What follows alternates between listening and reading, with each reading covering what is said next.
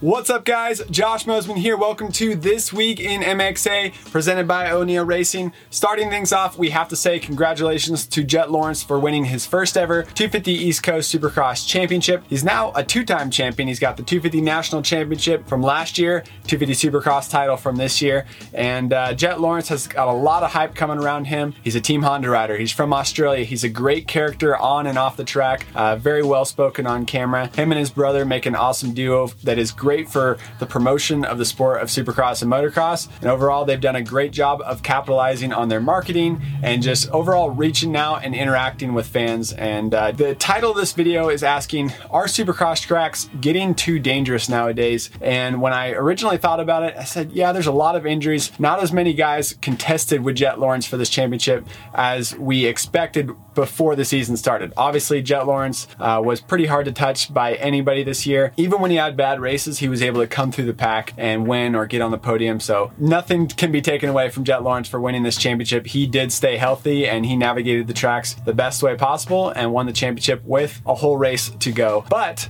with that being said, going through the list of riders in the 250 main event from the first 250 East Coast race at Minneapolis and looking at how many riders missing from that list, I was actually surprised with how long it was. I almost forgot how many riders um, were stacked up on the 250 East Coast this year. So I compiled the list of about 10 competitors that were top tier riders, guys either riding for factory teams or top level privateer teams. Jeremy Martin is one of them. He injured his shoulder. Cameron McAdoo, he was a title threat early on in the season. He broke his collarbone. Austin Forkner broke his collarbone, although he is back and he did win this last weekend in Foxborough. He did miss a lot of rounds, was out of the championship because of that. Levi Kitchen, Star Racing Yamaha rookie, he had a concussion and a broken kneecap. Stilez Robertson, the Rockstar Husqvarna rider, he broke his hand. Max Vohland had two separate injuries, one with his shoulder and then he broke his thumb. Jett Reynolds broke his hand before he even got to the race on press day. Phil Nicoletti recently broke his arm. Kyle Peters broke his neck and Cody Schock injured his ACL and MCL in his knee. So that's 10 top tier riders that a lot of fans and people were looking forward to watching in the 250 East Coast division this year. And unfortunately, they all missed out on their chance at the title, and some of them missed out on the whole season. Diving into the topic of this video, are supercross tracks becoming too dangerous for the riders nowadays? I have my opinion, but my opinion also wavers. It goes back and forth. So I'm asking this question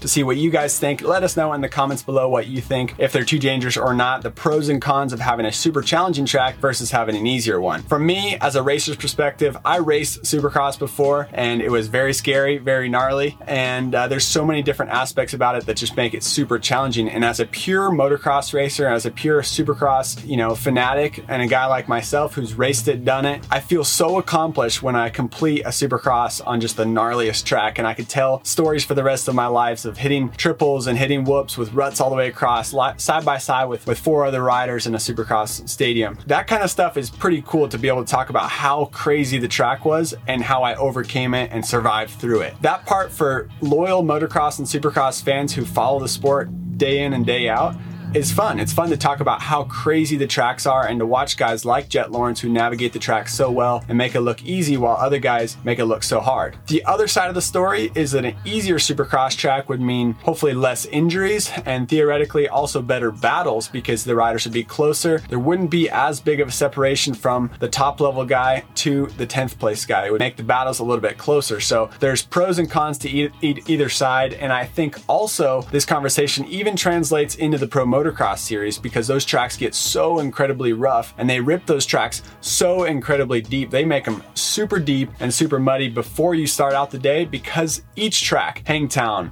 Pala, Redbud, Southwick, Budds Creek, they all want to have the the quote roughest track of the year, and it's it's a pride thing. Um, everybody wants to be known for having the toughest, roughest, most brutal track on the planet. But when you get that ultra tra- challenging, ultra rough track, sometimes you're missing out on some of the battles that you can get on a smoother track where riders can go inside and outside, block passing, uh, making passes back, kind of closing up the racing, making tighter battles.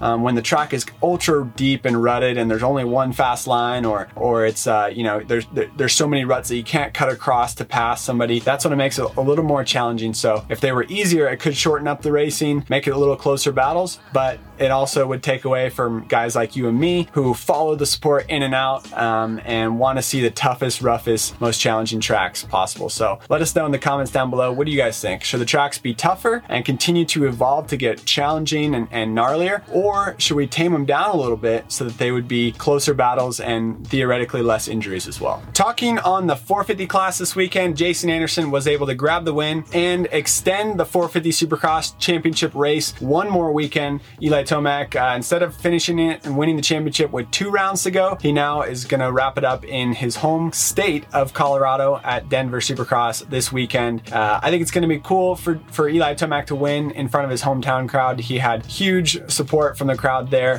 in the past, and I think it's going to be even better this year as he's had so much success. So, looking forward to that. Another thing Jason Anderson said in the post race press conference that the track was challenging and technical, and even though it looked dry and skaty with rocks on top and slippery, it actually had a few soft spots on the track too that were rutted and they were kind of dragging the bike down. So, Jason Anderson talked in the post race press conference that he wasn't actually very comfortable on the track, but he was doing his best to try to feel comfortable and try to uh, make the best of what he had and what he could do. And I think that also speaks volume when the winner of the 450 Supercross main event wasn't comfortable on the track because it was that challenging. That also goes into how much better would the racing be and how much closer would it be if everybody felt comfortable or at least felt a little more comfortable. Pros and cons to making a track that's super rough and super gnarly. Uh, the other side of the story is the fans that aren't on the track, walking the track, and aren't that are watching it either on TV or from the stands, it's hard to tell how crazy and rough the track is from far away. So even though we watch close and we pay attention to how challenging it is, if you're not there walking the track or riding the track yourself, it's hard to appreciate how challenging it was and how good these guys actually are. All right, in other news, Antonio Cairoli has announced that he is coming over to the US officially to race the first two rounds of the Pro Motocross Series. He's going to do Pala and Hangtown and my suspicion and what I'm hearing through rumors is that if he does well at the first two rounds and things are kind of rolling smoothly, that we should see him continue to race more rounds of the AMA Pro Motocross Series this year. It's going to be interesting to see him. Um, also, sounds like Jeffrey Herlings will possibly be coming over here. That has not been confirmed yet, at least at the recording of this video, but uh, I, I, assume that he will be and uh, hearing things that he, he should be coming over here to race the Nationals. So it's going to be very exciting. Dylan Ferrandis, he was out with injury and he decided, hey, I'm just going to focus all on defending my championship and riding outdoors. So we've been seeing him on Instagram prepping for the Pro Motocross series. I'm planning on racing the first two rounds, and my prep has been more towards the two stroke race, which we did about a week ago. And if you guys haven't seen the video from the two stroke national, check it out on our YouTube channel and website. Trevor Nelson did a great job with that video. But uh, yeah, I'm looking forward to doing those first two races. It's going to be a lot of fun, and uh, it'll be cool to line up with Antonio Cairoli as well. It should be pretty sweet. Also, if you guys haven't seen our latest video, we just released our latest Inside the Pros Bikes video on Jordan Smith's Firepower Honda CRF 250. You can check it out on our YouTube and on our website where we go in depth with his mechanic, Justin Hobson, all about that race bike and uh, what they do to make it specifically tailored for Jordan Smith. Um, they're a privateer level team, but they do a lot to that motorcycle to make it ready for him to go race Supercross. All right, guys, thank you for tuning in to this video. MXA Wrecking Crew, we are busy as always. This week, we're going to be riding Zach Osborne's TC300 two stroke, the same exact bike that he raced at the Two Stroke National. Thing's pretty trick looking and uh, supposed to be pretty trick on the inside as well. So gonna have some fun riding that bike and some more this week. Check us out on motocrossactionmag.com at motocrossactionmag on Instagram and subscribe to our YouTube channel. Click the bell button, bell button, bell button to get the notifications whenever we release a new video. And uh, we'll see you in the next one. Thank you.